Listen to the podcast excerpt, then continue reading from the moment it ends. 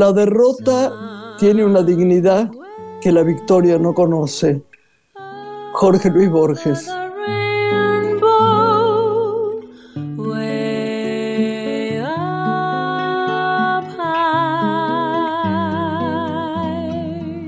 Hola Lore.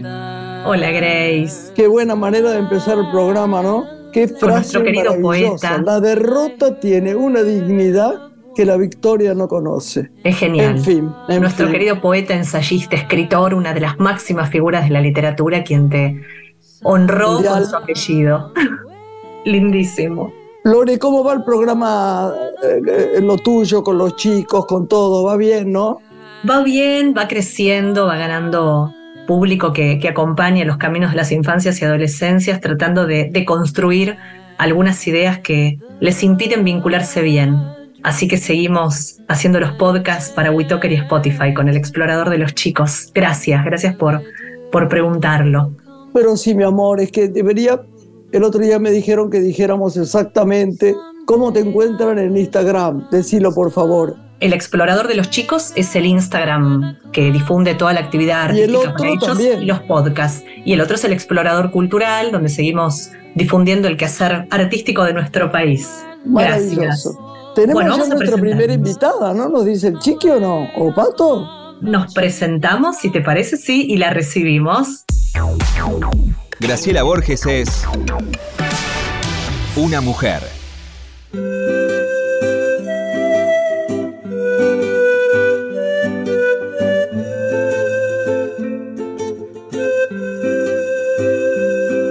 Tenemos a una capo acá, una capo, una capa, lo que quieran decir, en fin. Lo que se usa en este momento decir que da lo mismo porque el sentido es de la grandeza de su trabajo.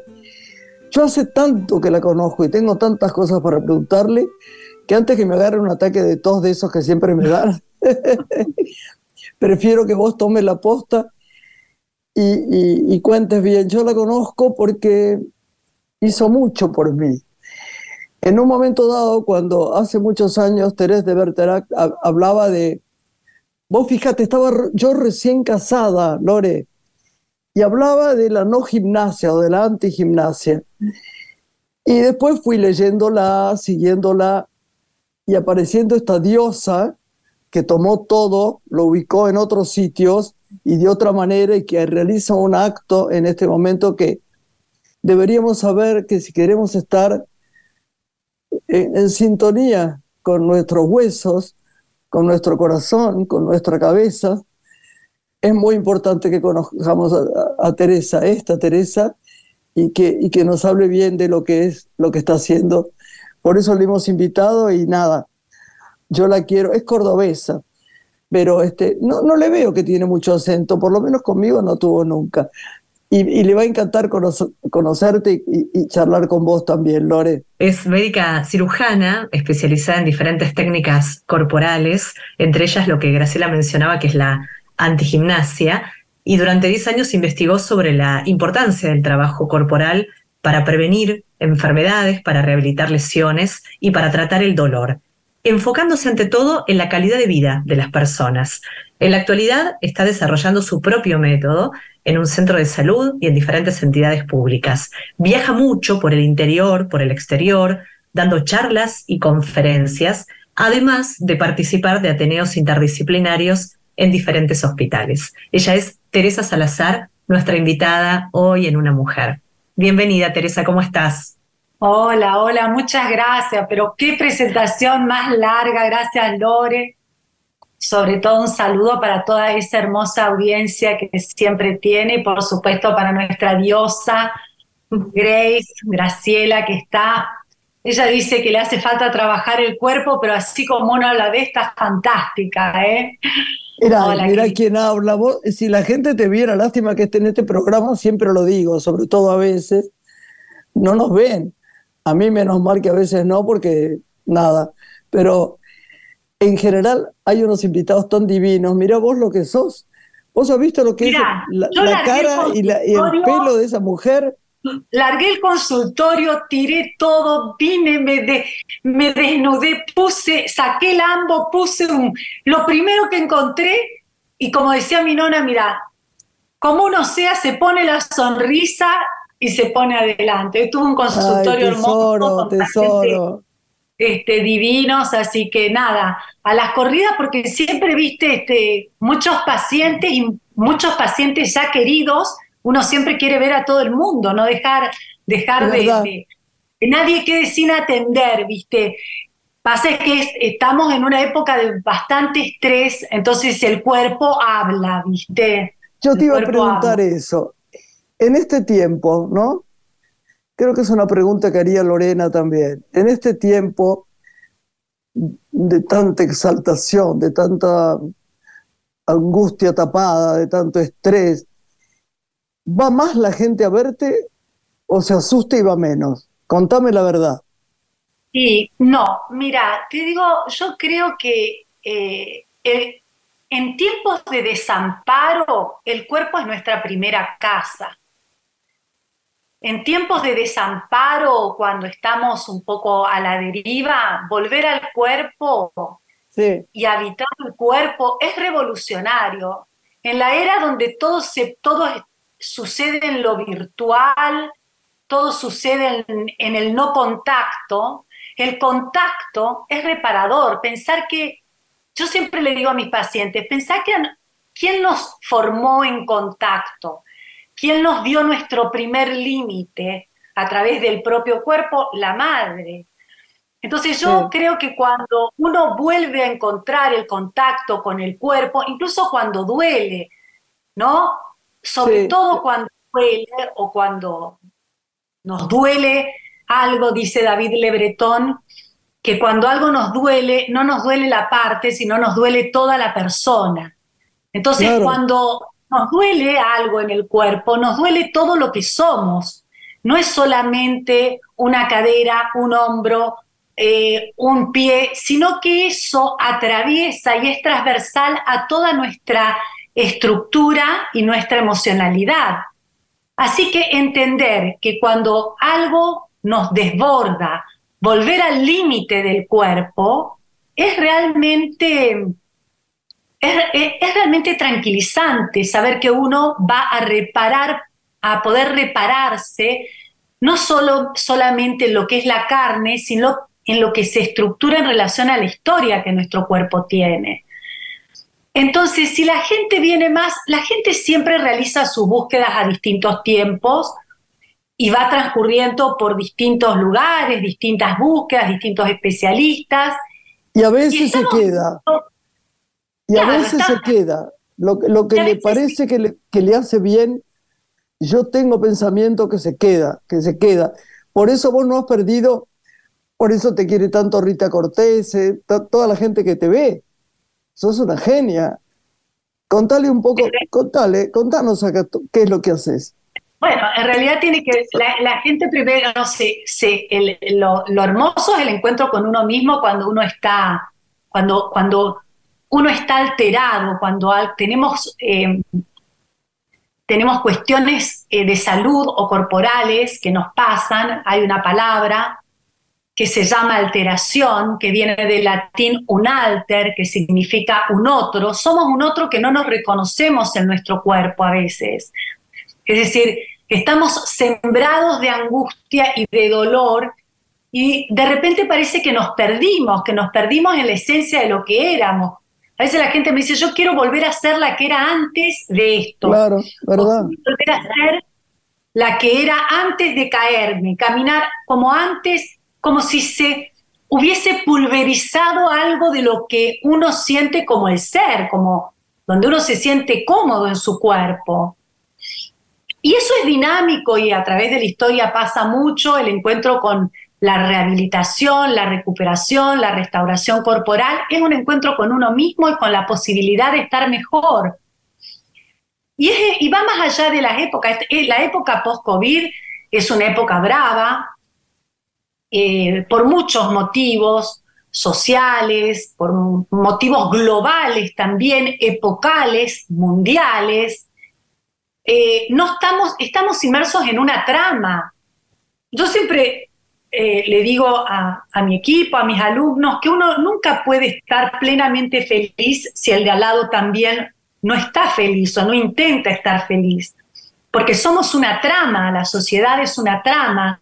Individualmente tenemos nuestro cuerpo, nuestra estructura, pero todo lo que le pasa al entorno, y eso lo, lo vemos, qué sé yo, yo me siento fantástica, pero mi hijo se, le pasó algo y yo ya estoy llena de angustia. Todo el mundo trasuda un poco sobre el otro. Y Ahora, yo, te pregunto una cosa, porque me lo explicaste bien, pero yo quiero que lo expliques a la gente. ¿Por qué no la gimnasia? Bueno, generalmente cuando tenemos época, hay algo que produce el movimiento, la gimnasia o el hiperentrenamiento, que tiene que ver con sustancias que nos hacen bien, que son las endorfinas.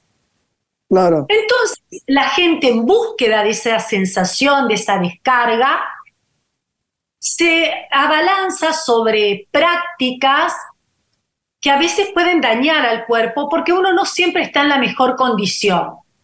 A veces yo vengo con pacientes que dicen, no, porque me fui, jugué al fútbol dos horas, ahora tengo mal los meñiscos, me doblé. Cuando el cuerpo está absolutamente, absolutamente tomado por eh, el estrés, por la tensión, por la tracción que tienen los músculos, y uno le da, le pide una exigencia que no puede, se rompe.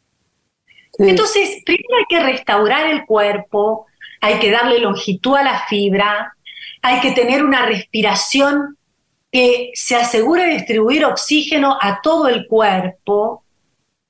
Y toda actividad física debe ser planeada, es decir, debe, debe iniciarse con una marcha, con caminata, las estructuras articulares, las estructuras musculares, las fascias deben tener flexibilidad, porque si le pedimos a nuestro cuerpo lo que nuestro cuerpo no puede dar, se va a romper. Y a veces tenemos esta estructura neurótica de querer matarnos reventarnos en el gimnasio, generar que no sé, ahora todo lo, último de todo es que nada se caiga, que todo esté en el lugar y toda, toda esta estructura que tiene que ver con una organización del pensamiento, eh, podríamos decir más superficial, porque el cuerpo también es de la piel hacia adentro, cómo nos organizamos, cómo sentimos, los devenires que tenemos. Entonces, restaurar eh, colocar el cuerpo en su lugar, colocar los músculos de tal manera que la estructura determine la función, nos va, nos va a dar otra posibilidad de estar para no lesionarnos. ¿No? Es verdad. Cada vez que digo esto, todos los hiperdeportistas que vienen conmigo me dicen, pero Teresa, pero a mí me encanta el deporte. Le digo, pero vos imagínate, cada vez que haces deporte venís roto con algo acá. Cuando no es el menisco, es el ligamento cruzado, cuando no te, cuando no es el hernia discal, cuando no, es como si fuera la Biblia de los dolores, le digo. Claro, es verdad, verdad. Yo no es que sea, yo soy una persona, a mí me gusta meterme en el agua, me gusta nadar, me gusta caminar, me gusta bailar, pero el movimiento tiene que desestructurar, no puede ser un movimiento automático, repetitivo, Totalmente. Que termine hipnotizando el sistema nervioso hasta no sentir el límite donde uno se va a lastimar. ¿Y qué significa BAN? Esta técnica que es una propuesta en realidad de trabajo corporal que vos la definís como biomecánica aplicada al movimiento. ¿Te inspiraste en alguien para crearla? ¿Es una creación propia? ¿Y cómo funciona? Bueno, como todas las cosas que creamos, en realidad este, un maestro mío cirujano decía que en el mundo ya estaba todo creado, ¿no? Y que solo agarrábamos componentes y los representábamos de otra manera, ¿no? seguro que lo creó ella, seguro la conozco. Lo creó ella, lo creó ella, yo la conozco. lo, sentíamos desde, desde muchos lugares. Entonces, bueno, yo tengo una formación quirúrgica, todo el mundo sabe de la, una formación que amé mucho, eh, que tuvo un gran maestro, Mar Pirchi, que fue mi, mi maestro de cirugía,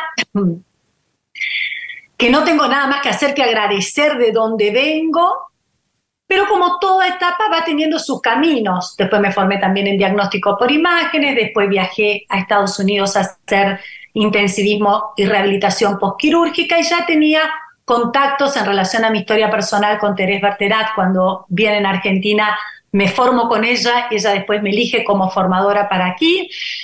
Este, y bueno, ella fue una gran fuente de inspiración junto con todos mis maestros para este entendimiento del cuerpo y entender que, que como cirujana incluso, lo digo, que el cuerpo tiene altas chances de autocuración y de reparación. Entonces, también tener un concepto de restauración sobre el cuerpo, de evitar las cirugías innecesarias, porque a veces tenemos como una, una idea de que hay que operar, hay que sacar la cirugía, es mejor todo. No, no. Siempre digo lo mismo, que la peor cirugía es la que se hizo y no debería haberse hecho. Y la segunda peor, la que se debería haber hecho y no se hizo. Es decir, que hay un criterio entre un límite y el otro, entre un lado y el otro. Pero uno, a veces yo le digo a la gente cuando viene al consultorio, le digo, pero si estuviste cinco años para elegir tu auto y de repente cuando haz algo sobre tu cuerpo tomas una decisión así abrupta de operarte y no investigar también. Absolutamente. Hay que operar, como decía eh, aquel maravilloso médico, ¿cómo se llamaba? Que, me lo dieron y era tan... Eh, Salomon Chester decía, nosotros operamos menos, pero operamos mejor. Hay que tratar de no tocar, por ejemplo, la columna, hay que tratar de no operarse de la columna.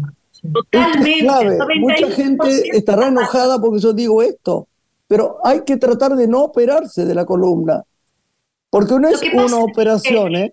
Y he es medicina basada en la evidencia, es medicina basada en la evidencia. Todo el tiempo estamos viendo, y en mi equipo yo tengo neurocirujanos, eh, neurólogos, cirujanos eh, de rodillas, cirujanos. Yo tengo nuestro equipo tiene de todo, sin embargo, en los Ateneos y en las discusiones que hacemos, como el doctor Ortega, el doctor Baba, la doctora Susana Echegoyen, toda la gente que es de mi equipo, el doctor Rugilo, absolutamente todos, incluso los cirujanos tratan siempre, cuando uno tiene una mentalidad que preserva la estructura, de que la cirugía sea un recurso excepcional, porque nos damos cuenta que trabajando en conjuntos y teniendo un buen plan, la gente sale adelante mucho mejor que que quizás fue operado o les trajeron un disco de la columna y después las vértebras jugaron un, juego dinámico de una anterolistesis o una retrolistesis, o se eh, aumenta el dolor o el proceso cicatrizal empeora la situación de base. Es decir, nosotros ya sabemos lo que producen las cirugías innecesarias, porque tenemos un equipo y porque aparte eh, todos esos cirujanos que están conmigo hoy, que de los cuales estoy absolutamente orgullosa porque tenemos un equipo muy humano, eh, también han hecho su autocrítica en relación, mirá, esto operábamos antes todo, y mirá cómo andaba la gente y lo que le dolía, porque una de las cosas principales que uno tiene que ser eh, sincero totalmente en, en nuestra materia, es tratar de entender que justamente hay que ser criterioso y no irse de cabeza a un diagnóstico y un tratamiento, sobre todo quirúrgico, donde a veces no hay vuelta atrás. Teresa de mi corazón, yo quiero que, tenemos que irnos ahora, pero yo quiero que vengas otro día y como ya nos están llegando preguntas acá, porque mis amigas ya me preguntan que están por acá viendo grabar, ¿cómo te pueden contactar? ¿Cómo, cómo, bueno, yo, yo lo sé muy bien, pero da, da, para, que, para que expliques bien cuál es. Yo puedo contar también acá en un segundo cómo fue la primera vez que llegué y cómo me di cuenta cómo pisaba sin moverme casi del sitio y cómo me mejoró todo, todo. La sola posición de estar parada o de estar bien sentada o de mover los brazos de determinada manera o las piernas. Te pido por favor que me digas cómo, cómo te pueden ubicar. Mira, bueno, a vos, a tus amigas, cuando quieran se vienen al instituto y hacemos ahí una alfombreada, como digo yo, porque nos tiramos todos en la alfombra a trabajar el cuerpo. Es verdad. ¿eh? a pensar que es tan importante. Y nuestra página www.bambiomecánica.com o arroba bambiomecánica en Instagram, en las redes. Y el libro nuestro es escrito sobre el cuerpo. Eh, nuestro libro ahora sale el segundo y hay en camino uno para niños que estamos muy contentas de poder este esto le va a encantar a Lorena ¿no, Lore? del cuerpo lo vamos a, difundir ¿eh? lo vamos a difundir mucho.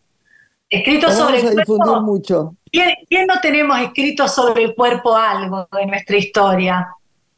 Claro que sí. Ahí marcado te quiero, te queremos. Gracias, Teresa. Gracias, hasta pronto. Cariños, hasta pronto. Gracias. Nos despedimos con música. Te despedimos escuchando Marcela Morelo con Tormento de Amor y luego continuamos. Gracias.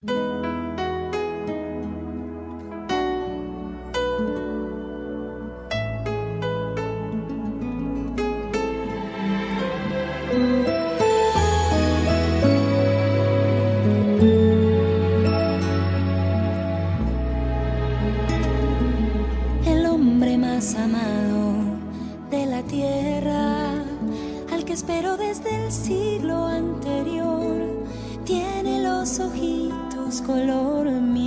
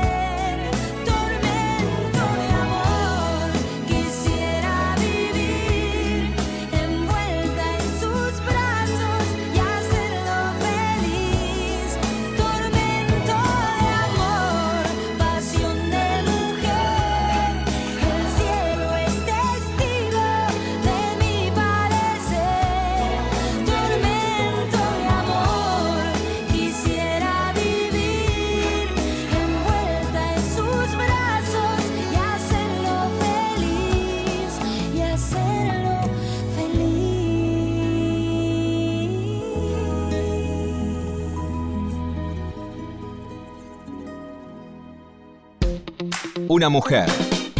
Con Graciela Borges. En la radio pública. Estás escuchando Una mujer. Con Graciela Borges.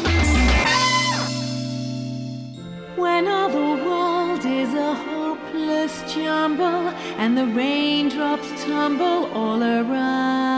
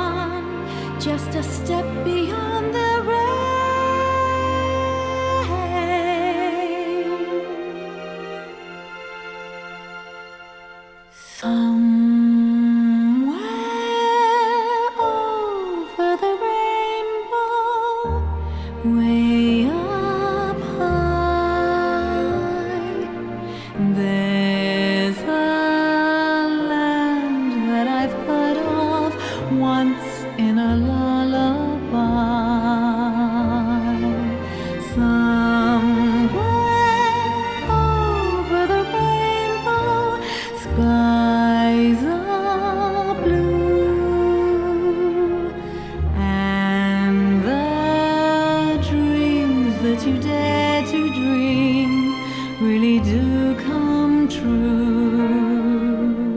Someday I'll wish upon a star and wake up where the clouds are far behind me where troubles melt like lemon drops away above the chimney tops. That's where you'll find me. Somewhere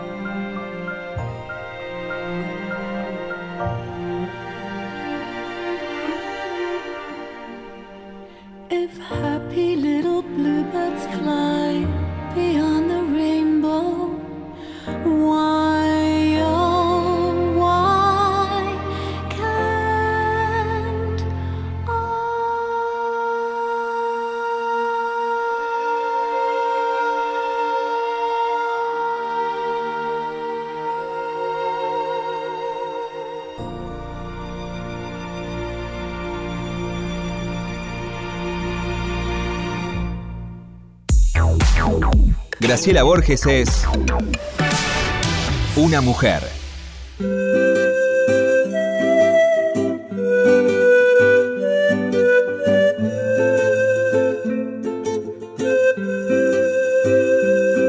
Qué bueno, bueno, bueno tener este, invitadas divinas como los que tuvimos hoy, como las que estamos teniendo. Y tenemos ahora una especie de flor, una especie de magnolia, a quien yo califico como un sueño de preciosa, pero aparte de talentosa, de...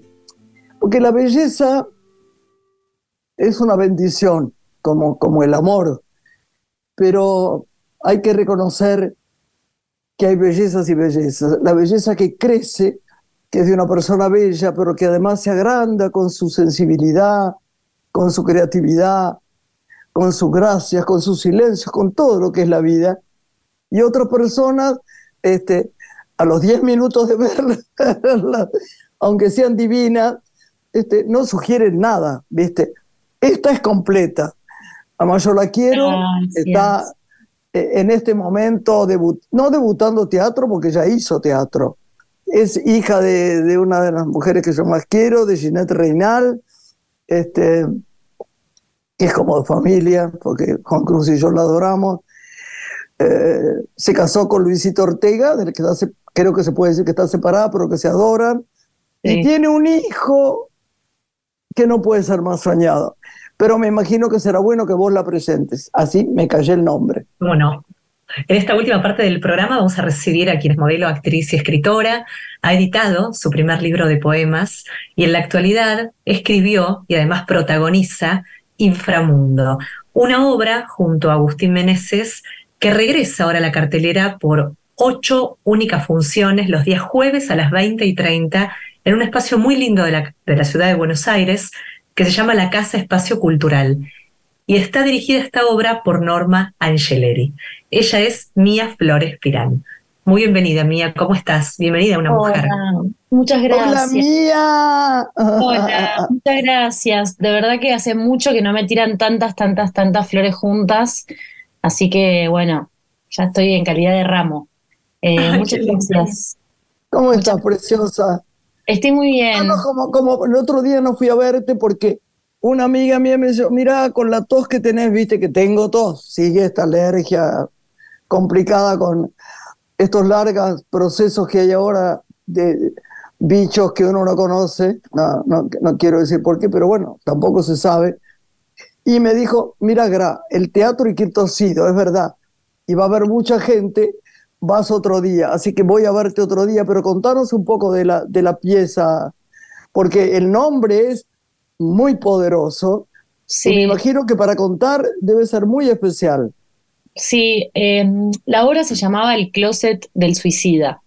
Y bueno, la directora me sugirió que cambiase el nombre porque también el closet era un poco spoiler. Eh, la obra pone de manifiesto como el, inframundo del personaje principal y de su pareja. Pone de manifiesto en realidad como el ambiente interno, mental, el inframundo en el que entra el personaje de Bárbara, que es mi personaje, que tiene, bueno, una tendencia depresiva y, el novio la, va acompañando, la va ayudando a que ella pueda pasar por todo lo que tiene que pasar.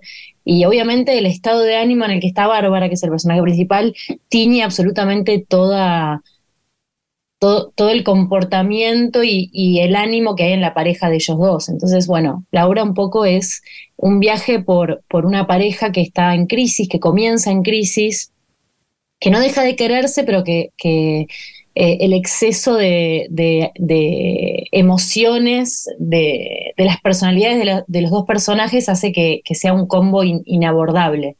Eh, que bueno, yo me siento muy identificada con, el, exceso de emociones, ¿no? Exceso no en un mal sentido, sino como de ser una persona que, todo le pasa por los sentimientos, que todo lo, eh, lo vive a través de un estado emocional.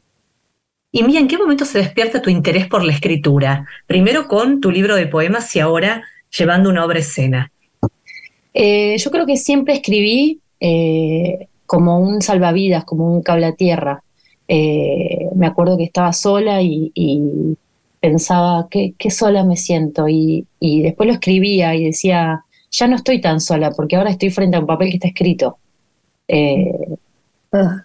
No sé si eso es el principio o el fin de la soledad. También uno se puede sentir solo escribiendo te extraño, porque antes extrañabas y ahora estás extrañando a alguien. Entonces, depende de cómo lo veas, la escritura te hace entrar más profundo en la soledad para terminar saliendo o te saca de la soledad inmediatamente.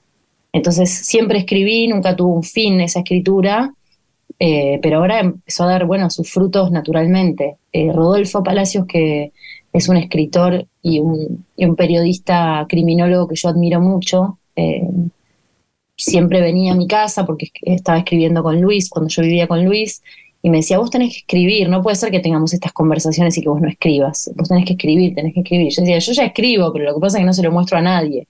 Eh, entonces de a poco él editaba la revista digital de Andrés Calamaro, la, Nervio se llama la revista, y entonces de a poco le dije, che, Rodolfo, le dije una vez, ¿te puedo mandar un mail porque tengo un texto que me parece que está bueno? Entonces se lo mandé, lo empezó a publicar y una cosa llevó a otra hasta que se fue armando un libro. Mira, y participaste de talleres literarios. ¿Cómo fue tu proceso con la escritura? ¿Cómo te encontraste con ella desde, bueno, empezar a, avanzar hasta llegar hoy a escribir una obra de teatro, ¿no? Exactamente. Eh, y quiero seguir escribiendo, ¿eh? tengo ganas de escribir un largo. Eh, tengo, tengo muchas ganas en la escritura porque para mí escribir es una manera de vivir. puede sonar un poco trillado, pero siento que ahí encontré algo. Entonces uno a veces se pregunta, ¿hasta cuándo seguiré eh, trabajando para una marca de ropa? ¿Hasta cuándo seguiré trabajando en cosas, en proyectos que no me conmueven? ¿Hasta cuándo? Porque obviamente todos somos, eh, nunca uno es más grande que el sistema, eh, no somos revolucionarios, estamos tratando de hacerlo lo mejor que podemos, pero lo que yo sé que nunca jamás voy a dejar de hacer es de escribir, porque no tiene que ver con algo que busque nada, simplemente es recibir sin buscar. Eso es escribir para mí. Mira, vos sabés que es curioso, ¿no? Estaba pensando en, toda tu familia, estaba pensando en los Flores Pirán. Yo durante muchos años, sobre todo en la época que me, que, me casé, hasta mucho después, tuve un referente en mi vida, unos, porque era una pareja, donde yo vivía hasta en bucios con ellos, que era Chiquita Flores Pirán. que era tu tía abuela, o algo por el estilo, que pintaba como nadie, y tengo un cuadro de ella. Y vos sabés que yo digo que se fue por delicadeza, porque empezó eh, apartarse, apartarse, no conseguí más el teléfono, la llamé a tu tía y qué sé yo, y un día me dijeron, se fue. Tenía muchos años, muchos, pero yo digo, todos ustedes son muy especiales. Gracias. Eh, una abuela tuya también, ¿no? Eh, Zulema Gurmendi, que es mi abuela, ¿no? No, es, es mi abuela Zulema, es la madre. abuela. Mujeres estupendas y las hay fuertísima, dificilísima y maravillosa. Pero digo, qué bárbaros, ¿no? Todos, todos tienen un toque que los hace diferentes y todos tienen un, hecho cultural dentro de sí bastante fuerte. Bueno, mira, no me, me, dio mucho gusto eh, decirlo, porque los conozco muy bien. Gracias, yo no sabía, yo no sabía eso. Eh, gracias. Mira, no, no sabía que, que, conocías a mi abuela y a, y a mi tía abuela. Eh, obviamente. ¿Sabes una cosa? Cuando yo me casé, mi luna de miel fue en casa de tu abuela. en Punta del Este. Claro. Mira los chimentos, parezco una chimentera de la tarde de las noticias. bueno, Lore, te pregunto cosas más serias, a ver. Sí, en pos de, este recorrido de Mía, me gustaría conocer qué autores, qué escritores eh, y también dramaturgos la inspiran para todo su proceso creativo. Si es lectora, si la convoca a la lectura. Sí, obvio que sí. Eh, ahora estoy leyendo un libro, eh, te digo ahora porque como es tan grande el espectro de lo que uno puede hablar con respecto a autores, que voy a, lo que estoy leyendo ahora. Eh, es un libro sobre un periodista que, este, no me sale el nombre de este director, que Casabet lo dejó entrar al, último rodaje que hizo en su vida, que es eh, Love Streams, ah. eh, y que esa película fue compleja de rodar, eh, tuvo muchos contratiempos, calculo que como todas las películas donde, donde ocurre algo único y, para siempre. pero tuvo muchos contratiempos, fue difícil, él estaba muy ya trastornado, tenía el hígado muy arruinado de, de, tomar alcohol, y lo que hace el periodista es permanecer en el rodaje de una manera, yo creo que estar en un rodaje siempre los, los que la gente, los que están de visitantes se sientan incómodos en un rodaje. ¿Vos qué decís, Graciela? Es como que Sí, ¿no? Yo tengo esa sensación, como que uno va a visitar un rodaje y, no sabes bien dónde pararte, dónde eh, siempre te piden que hagas silencio y, es incómodo, hay gente que está muy concentrada, entonces hay un clima que se está creando que no querés romper. Bueno, este, este periodista logró integrarse en el equipo del rodaje eh, siendo uno más, ¿no? se amalgamó con lo que estaba pasando. Entonces narra, eh, narra bueno, la, experiencia de, de Casabet con, con Gina Rowland eh, rodando esa película que, bueno, fue, fue la última, ¿no? Antes de que, de que partiera. Ahora estoy leyendo eso. ese director obviamente me encanta y esa actriz también. bueno, miles de, directores argentinos de, de, teatro me encantan también. Vino Mariano Pensotti a ver la obra. Eh, maravilloso. Maravilloso, eh, así que le agradecemos por haber venido. Recién, yo soy muy atrevida, ¿viste? Si algo me gusta o, me gusta el trabajo de alguien, escribo, mando un mensaje, mando un mail. Soy tan atrevida que una vez le escribí, por ejemplo, a, a Betancourt, a Ingrid Betancourt. Ah. Eh, entonces le dije, gracias por, por, por haber sobrevivido esa experiencia, escuché tu podcast, me conmovió tanto el corazón, te admiro tanto nada, escribiéndole yo contra una pared, digamos, pensando que no me iba a contestar, pensando que era una persona. Y, y, locamente la gente contesta a veces. Eh, la gente a veces ve tu mensaje, se conmueve y te contesta y te dice, sí, gracias. Y entonces yo le escribo a los directores o a las directoras. Eh, cuando me gusta su trabajo, cuando me conmueve, cuando, cuando me convoca, y a veces, bueno, vienen a verme al teatro o, intercambio una charla que para mí es espectacular. Eh, eso me llevó a, ciertos lugares, ¿no? A, poder escuchar a una persona que yo admiro, por ejemplo, que no es poca cosa. ¿Sentís que, que la literatura va a ser el eje que va a atravesar toda la trama de tu vida? Digo, ¿te imaginas como futura escritora de novelas, de ficción? ¿Sentís claramente que el camino y tu misión va por ahí? Yo nunca veo el futuro. no, no lo veo porque soy una persona eh, optimista y pesimista, ¿no? Pero, pero como lo somos todos, pero soy tan pesimista con respecto a cómo avanza el ser humano por sobre la Tierra que, que nunca veo el futuro, entonces de alguna manera uno hace cosas para aferrarse a la vida, ¿no? Cuando no ve el futuro, por ejemplo, tener un hijo. Esa es una manera de aferrarse a la vida. Hay futuro porque, porque ya está mi hijo acá. Entonces, eso, eso, es, un, eso es una garantía en, en la que uno se ampara. Eh, yo creo que estoy descubriendo cuál es mi misión todavía. Tengo una cosa muy, muy importante con el servicio. Eh, creo que no, no fui, por ejemplo, enfermera porque no tengo la paciencia para, o no, o no tengo la dedicación, eh, pero yo creo que hay, un camino que yo todavía estoy explorando y que estoy viendo cómo hago carne, porque que lo tengo en el espíritu, por así decirlo, eh, y que tiene que ver con el servicio. Yo no sé si mi futuro está ahí, bueno, no lo sé. Francamente, no pienso en el, futuro mucho, porque no. Eh, las tramas que uno va desenvolviendo para revelar la verdadera identidad de uno son tan complejas en el presente que siento que pensar en el futuro es como desatar un millón de nudos a la vez. Entonces, no, no. Pero muy probablemente siga escribiendo, sí. Decime una cosa, mía. ¿Cómo, es un día tuyo? En realidad, bueno, este tiempo es un tiempo de teatro, y niño y todo lo demás. ¿Vos vas al cine, vas al teatro, lees? ¿Qué, qué haces? Sí, voy un montón, todo lo que puedo. Em, voy todo lo que ah. puedo al teatro, la verdad es que sí. Eh, leo eh, por temporadas, a veces estoy más concentrada que otras veces, a veces estoy más permeable que otras veces. A veces me pasa que que me cuesta ingresar más información al sistema. Siento que ya estoy muy saturada de, con lo que tengo, entonces agarro... Es verdad, verdad. No, no es el momento de... Y a veces también me pasa con las series o con los documentales eh, que, que, a veces estoy dispuesta a absorber y a veces no. Entonces va fluctuando mucho.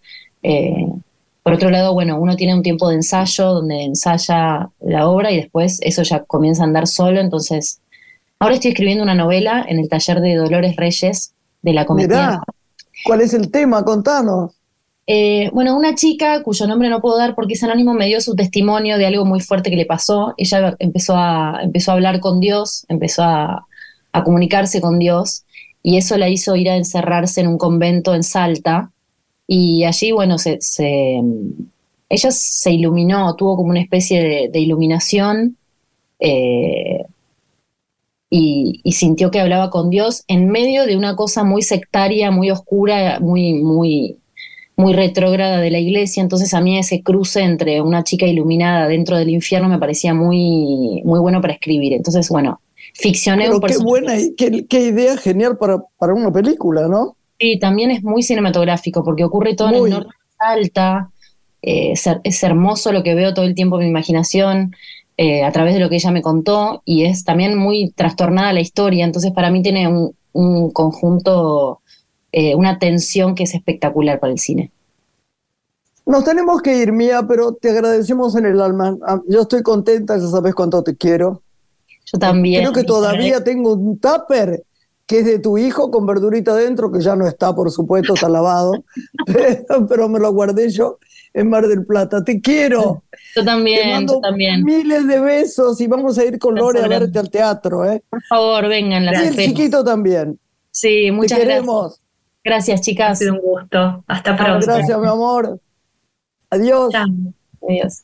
Hasta la próxima, Lore.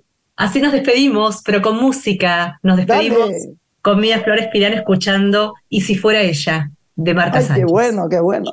Adiós, hasta la próxima. Buen fin de semana. Gracias, chicas. ella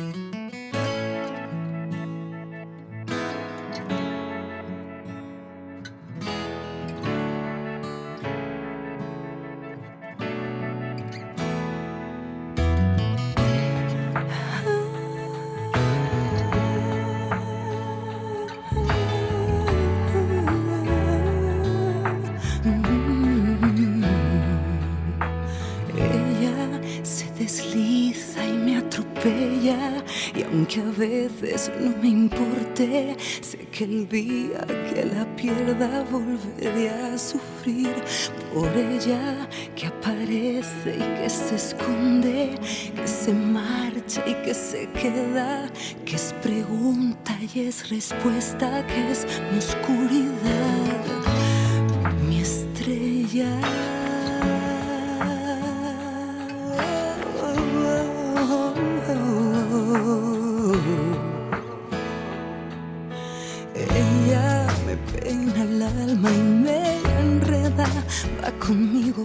No sé dónde va. Mi rival, mi compañera, que está tan dentro de mi vida y a la vez está tan fuera. Sé que volveré a perderme y la encontraré de nuevo, pero con otro rostro y otro nombre diferente y otro cuerpo, pero sigue siendo ella que otra vez me lleva. Nunca me responde si al girar la rueda ella se hace fría y se hace eterna. Un suspiro en la tormenta, la que tantas veces le cambió la voz. Gente que va